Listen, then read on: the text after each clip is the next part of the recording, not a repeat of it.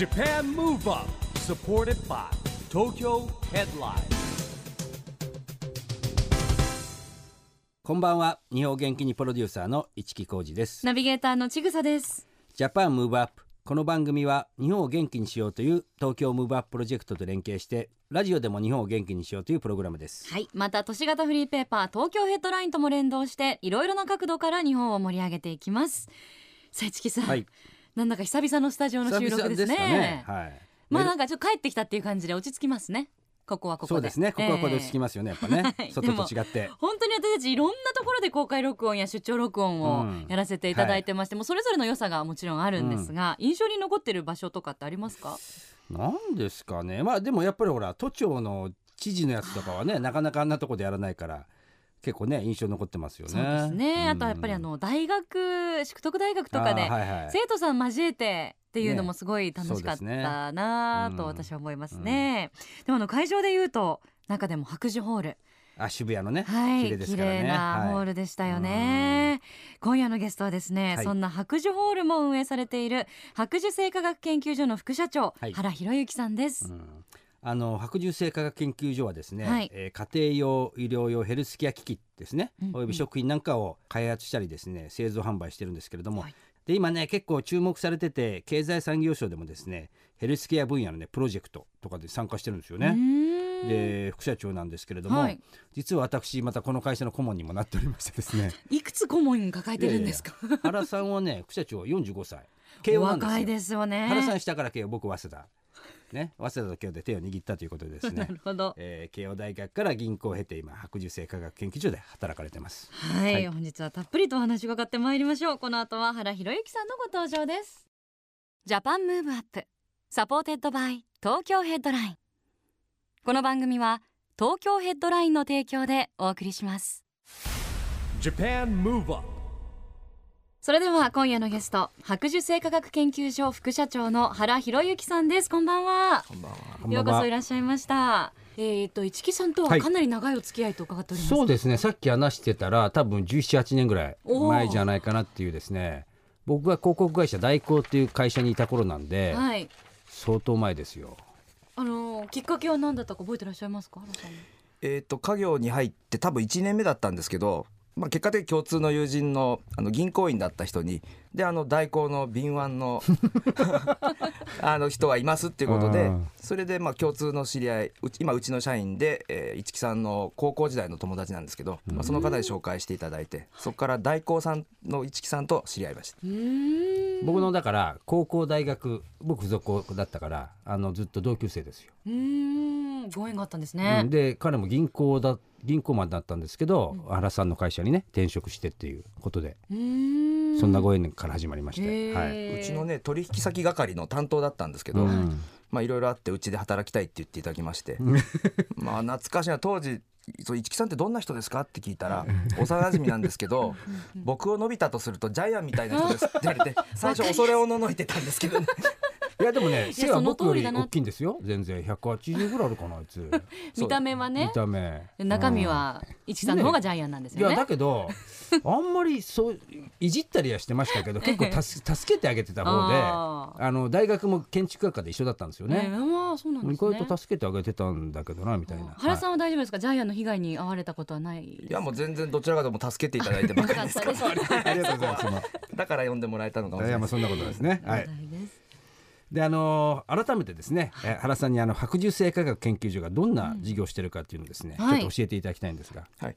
えーまあ、銀行的な言い方がすると家庭用の医療機器の製造販売、並びに健康食品の製造販売なんですけれども、うん。まあ、今はもうあの単なる物売りというよりも全国550箇所にあの白樹プラザっていうショップがあるんですけど、まあ、お客様に元気になっていただいたり健康情報を提供していった結果、まあ、販売が成り立っていくみたいな形になってますね。なるほどね。でも原さんはまず大学卒業して銀行に勤められたわけじゃないですか。そうですねそれはなんで銀行を選んだんですか？いやまあなんか当時プライドもありましてね、ええ。なんか200人ぐらいのあのオーケストラの責任者とかやったんで、うん。まあ、いわゆるコネっぽいの断りまして、うん。まあ、自力で受けた銀行なので、ん。まあ、あんまり入社する気もなかったし 実は。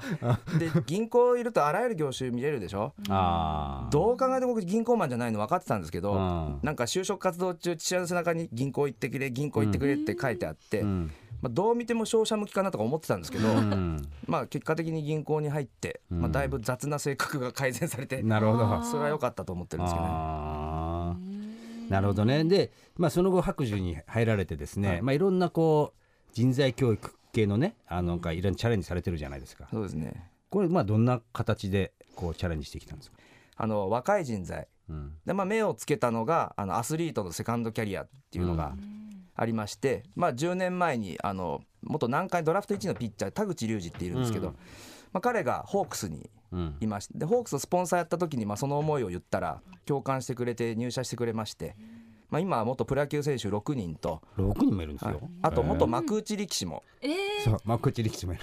ー、力士あの去年急に引退した栃の若ってお相撲さんが店長やってるんですけど、まあ、そそこから派生してあの独立リーグのアイランドリーグっていう野球のとうんあの四国アイランドリーグとかあと北信越にある BC リーグベースボールチャレンジリーグって言うんですけど、ーうん。そこの引退選手を10人弱とか。うん。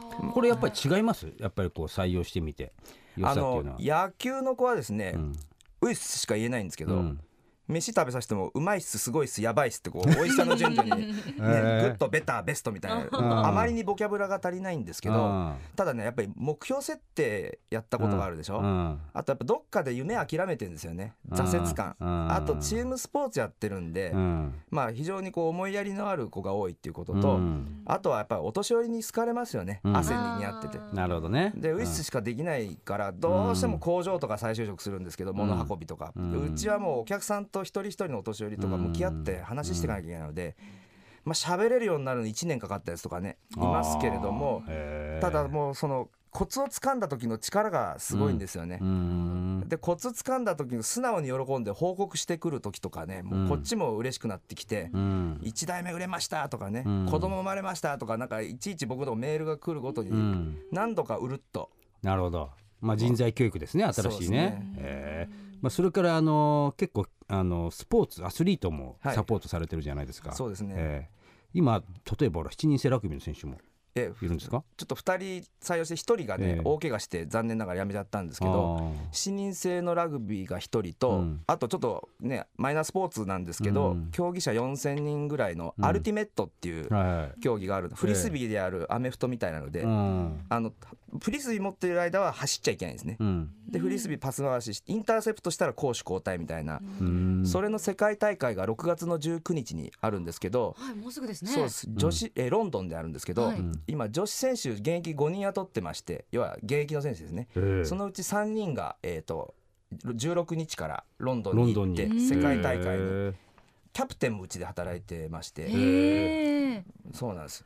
去年アンダー23で優勝史上初の日本が優勝した時の、えー選手で、まあ、伊達愛っていう子もいるんですけど、その子も今年すごい23歳で堺の名誉市民になって大阪まあ、そんな子がまあ評判で入ってきてくれたり、それとあとあのセパタクローっていうタイ発祥の足であるバレーボールですね、はい。うん。こちらが男子3人と女子1人うん。入ってるんですけど、まあ、一応9月のタイ大会4人とも今あの指定強化選手でうん。選ばれてまして、まあ、女子の子はあの白樹プラザ川崎店岡田屋モアーズの中にあるショップの副店長やってるんですけど、うん。あのこの前2連覇しましてこの前全国大会で、やっへぱ空間競技だしねものすごい目配りが効くんですよね。ー。ああなるほどね。そうそう。セパタクの子もすごい可愛がられるし、目が利くしやっぱ頭いい子が多いですね。うん。なるほどね。そういう視点もあるわけですね。そうですね。回転が早いのかもしれないですね。あでもそういうマイナースポーツは原さんがお好きだったんですか？もともと。いや全然知らなくて、うん。最初セパタクローってやる時鳥羽一郎ってお約束の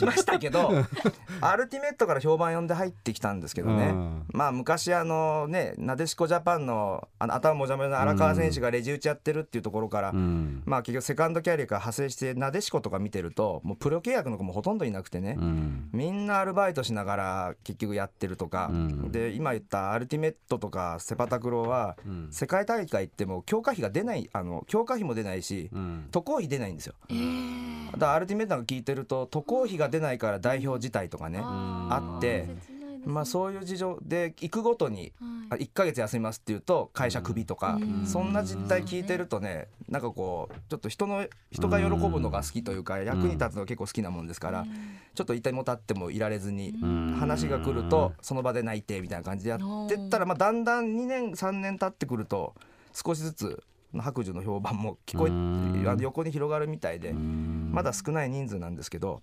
まあ、でも本当にこの前セパタク見に行きましたけど、うん。まあ、マイナー競技で競技人口1,000人ぐらいしかいないんですけど、うん。あの白寿プラザのアシスタントやってるでしょ？うちのお客さんが100人ぐらい応援に行ってくれて、あと職場の中の若いのが応援みしていくの見に行くとね、なんか年も取ったらかなんか嬉しくなって嬉しいですねまあね。そうですね、へうんだから本当に応援してくれるお客さんがいるおかげで優勝できましたなんてね女の子から言ってもらったりすると非常に感動できます相乗効果ですね、素晴らしいですよそれはもう。うんでもそんなアスリートの皆さんにたくさんの元気を与えてそしてそのアスリートの人たちがまた日本中に元気を与えるという好循環が生まれると生まれると思うんですけれどもここでですね原さんからぜひ日本全体を、えーラジオを聞いてる方を元気にする一曲をお伺いできればなと思うんですが。あそうですね、はい。非常に手前味噌なんですけれども、うんまあ、元気になる曲ということなんですけど、うん。あの実は弊社ですねあの森山良子さんにイメージキャラに、えーなっていただいてまして、えで彼女が今年50周年を迎えるということで、うん。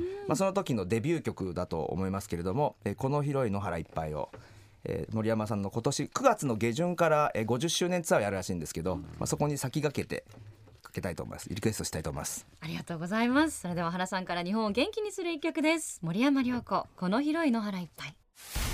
Japan Move Up いつ聞いてもしみますね、時々プライベートでもふっと聞いたりされますか？そうですね。あの僕ビオラとバイオリン弾けるんですけどそのまあ白寿プラザのお客さんの前で年に数回あの、まあ、500人とか集めてコンサートやるんですよ。弦楽四重奏の。まあ、そこで必ず森山さんのご縁と、はい。あと軽くモノマネとあと、えー、灘そうそうとかを、えーお客さんの前で演奏するのでその時に聞くっていう感じなんですけど。素晴らしいですね、えー、白寿ホールはだって音楽のために作る設計されてるんですよそうですもんね、ええ。すごく綺麗なホールでしたものね、ありがとうございます。お送りしたのは原さんからの日本を元気にする一曲森山良子この広い野原いっぱいでしたラジオで日本を元気にするプログラムジャパンムーブアップ一木工事とちぐさでお送りしています。そして今夜のゲストは白寿生科学研究所副社長の原博之さんです。引き続きよろしくお願いいたします。よろしくお願いします。原さんあのこの番組はですね、はい。えーオリンピック・パラリンピックの開催が決まりました。2020年に向けて日本を元気にしていくために私はこんなことしますというアクション宣言をですね、はい。ゲストの皆さんにいただいてるんですけれども、はい。今日はですねぜひ原さんのアクション宣言をお願いしたいんですが大きいですね、ええ。私なんかで役に立つか わからないんです。いまあでも先ほどね言ったあのマイナースポーツでもラグビーなんかはね、うん。リオの正式競技になりましたし、うん。うん。まあ、そういう人たちを一人でも増やしていきたいなということと、あとそういう子らがこうはその白寿プラザって一日7万人ぐらい来てるんですけど、やうん。っぱり若い子とか頑張ってる子を見るとお年寄りも力もらえるわけなんですよね。うん。なのでまあそういう子を使ったりしながらお年寄りたちを元気にしたいなということとあと五輪憲章ってもともとえー文化とスポーツの祭典うん。というはずだったんですけども、まあ、今回は東京オリンピックに開催にあたってはやはりクラシックの部門の僕の文化はクラシック音楽だけなんですけども、うん。白寿ホールっていうのを持ってるもんですからただどうしてもねそういった人たちもどうしてもついていきたいって思いがあって、うん。まあ、それをちょっとクラシック音楽に限定なんですけれどもあのオリンピックの元気に合わせてそちらのクラシック業界の方々もね、えー2020年以降もサスティナブルな形であの音楽もイベントに終わらないような形で盛り上げられなかったなというふうに、ホールの支配人としてもちょっと考えてるっていう感じですね。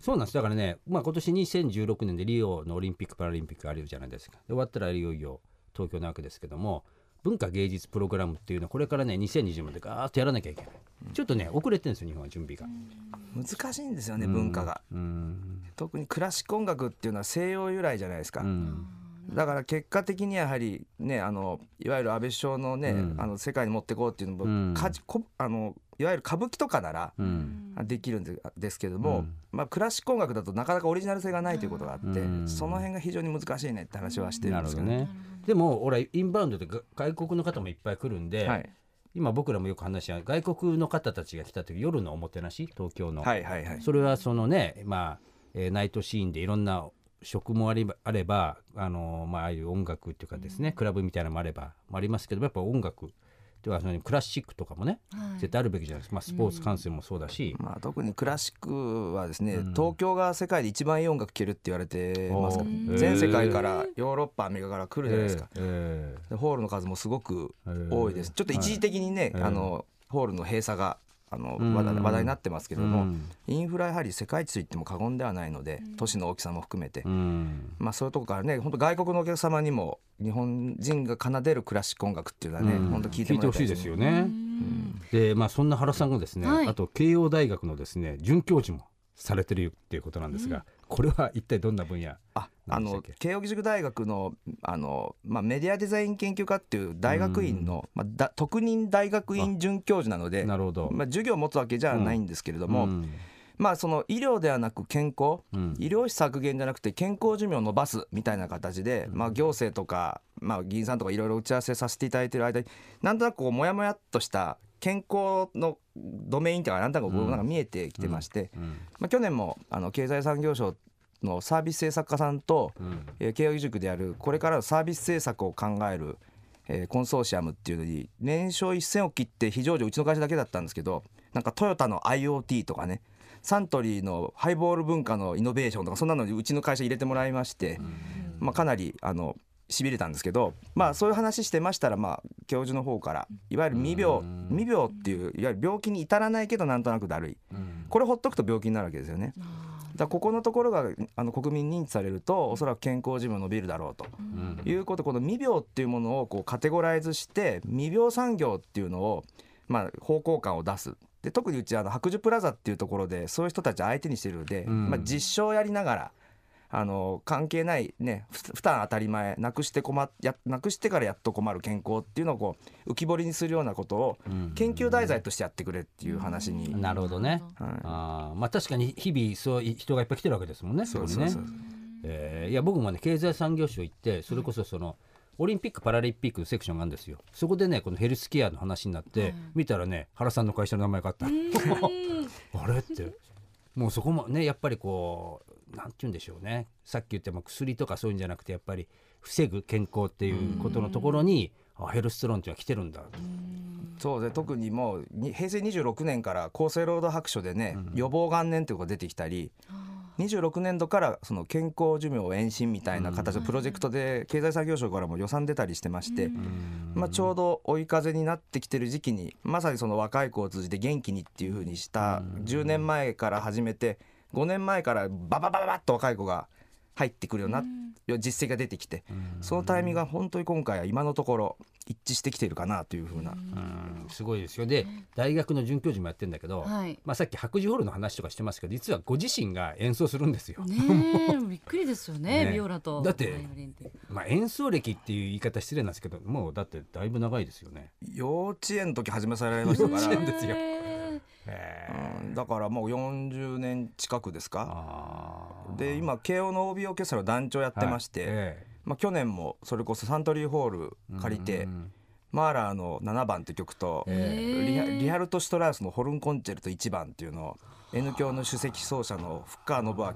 ていうまた天才ファンタジスタと共演したり、えあれ楽器もまた高いんですよね。えっと僕のバイオリンは多分300万か400万ぐらい。車買えちゃいますよみたいなねバイオリンで。一番すごいのは15億円。えあの博士太郎さんが最近まで弾いてたええ。ダ・ヴィンチって名前があるストラディバリウスが作った楽器なんですけど、えこれはしか15億円。博士太郎さんそんな高いのでやってるんですか借りてたんですあ借りてたんだ。そして一番安いのが5万円。その辺で売ってるの。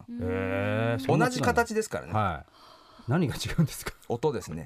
あとある程度いくともう骨董品になっちゃうんで。ああの1700年ぐらいのクレモナのあの地域だからできたっていう説とストラットじゃないとできなかった技術だっていう話もあって最近結構科学的に実証されてる番組とか出てきてますけど、ーへえそうなんですか、えーでなんかあの白磁オールで7月にねまた楽しみな。楽しいイベントがあると聞いたんですけど。そうですね、まあ主催の公演はねあのリクライニングシートシリーズっていうんで、まあ、寝ながらコンサート、リクライニングシート倒して寝ながら聴いていいですよみたいなのがあったり、んまあ、いろんな公演があるんですけれども、まあ、今回はその7月3日に、うん。あのテノール歌手のジョン・ケンヌットさんって言って、ん。あの新選組三谷幸喜の大河ドラマの、うん。あの時に「ラララララララ」って歌った彼がですね、あの熊本のためにチャリティーやりたいって話で、まあふはえー、と古澤巌さんとか、いろんな人がゲストで来てチャリティーコンサートやるんですけど、まあ、一席5,000円でもうその日の収益は全部あの熊本に寄付しようっていうことで、毎日新聞さんも協賛ついてるんですけど、まあ、そちらをちょっと時間が少ない中でやりたいっていう話があって4月3日入れたんですけど、まあ、2時と6時の2回であのまあねだんだん慢性化してるまだ車で中で寝てる人もいますけど、まあ、あの熊本の方々にねあのやりたい応援したいっていうのを、あの直接連絡いただきましてあのホール貸し出ししましたんで、まあ、そちらにぜひねあの足運んでもらえると嬉しいなと。なるほどもう忙しいですよねホールのそういった運営も企画ですとか。企画もすべてでご自身の練習も終わりになると思いますし楽器の。楽器演奏はねもう趣味の欄から消えました。いや。もうほとんど弾いてないですね、えー、本当ですか？でも年にまだ数回披露のタイミングがあるじゃないですか。その時しか弾かない。あそうなんですか。だから楽器うまいと褒められたことなかったんですけど最う近ん。そんなに弾いてないのになんで弾けるのっていう新しい褒め言葉を。ああでもそれはまた才能ですよね素晴らしい。日々の練習しなくてもパッと弾けてしまうという、いや下手なんですけど。とんでもないですね。でそしてまあもちろん会社の副社長としての業務も終わりになると思いますし本当にあの寝る時間が終わりになるのかなと思うんですが元気の秘訣最後に教えていただけますか？元気の秘訣ですね。なんかいろいろやるじゃないですか。で結構いろんなことやってるんですけど、まあ、結果的になんかこう人になんか花咲かじいさんじゃないんですけど人にこう幸せとか巻く気持ちでやっていくとなんかありがとうって結構言われるんですよね。あと本当心配したことからねメンバーからこうなんか報告とか嬉しいとか来るのが嬉しいんですよ。で人が喜ぶのがどうも嬉しいみたいでそういう笑顔とか報告とかもらっありがとうとか言われると元気が出ます。人のために。人のた役に。めに立ちましょう。ーん。歯浮いてないですよ。ね、大丈夫です これからますます楽しみですね。あのお忙しいと思いますがぜひまたスタジオにも遊びに来ていただけますでしょうか？ぜひぜひ。今日も本当にお忙しい中なんか学会の、はい、ちょっと無理やり途私がちょっと呼びました。中 抜け出してきていただいているので、えーお時間取ってしまって申し訳ありませんがまたの、えーお越しお待ちしております。今夜のゲストは原博之さんでした。本当にどうもありがとうございました。ありがとうございました。Japan Move Up, 今日は白獣生科学研究所副社長の原博之さんに来てもらいましたけども、まあ、元気な人でしたね。多彩ですね。そしてもう大学の准教授からあの、はい。楽器を演奏してですね楽あの音楽の企画からね、うん。セカンドキャリアからですね、はい。会社の仕事、ね、大活躍ですね。やっぱりあのこの番組にお越しいただく方々って、皆さんこううん趣味だったり、こう好きなものだったり情熱を持ってるものうがん。多いですよね。あの、まあねお仕事だけじゃなくってやっぱりうん。芸術芸もう音楽とかにもすごく愛情があって。エネルギーがある人が多いってことですね。ね、ではい。それをまた自分で楽しむだけじゃなくて、うん。それを通じてうん。こう、うん。世界に貢献するというかうん、世の中の人を幸せにするっていう思いが素晴らしいですね。すよね。えーまたぜひ遊びに来ていただきたいと思います、はい。さあそしてここで毎月第2第4月曜日発行のエンタメフリーペーパー東京ヘッドラインからもお知らせです現在23区内を中心にカフェや飲食店などさまざまな場所に専用ラックを設置し約35万部発行しているフリーペーパー東京ヘッドラインが来週月曜日6月13日に発行されます。最新号ではこの夏一押しの音楽フェスを紹介する夏フェス特集や腸活ヨガ特集。さらに6月18日に公開されるホラー映画「貞子 VS かや子」で主演を務める山本美月さんと玉城ティナさんのダブルインタビューなど盛りだくさんの内容です。ぜひ東京ヘッドラインをお近くのラックでピックアップしてください。配布先は東京ヘッドラインのウェブサイトやアプリをチェックしてくださいね。ということでジャパンムーブアップお別れの時間ですが次回も元気のヒントたくさん見つけていきましょう。はい、東京でオリンピック・パラリンピックが開催される2020年に向けて日本を元気にしていきましょう。はい。 Japan Move Up お相手は一木広治と。ちぐさでした。それではまた来週。 Japan Move Up supported by 東京ヘッドライン。この番組は東京ヘッドラインの提供でお送りしました。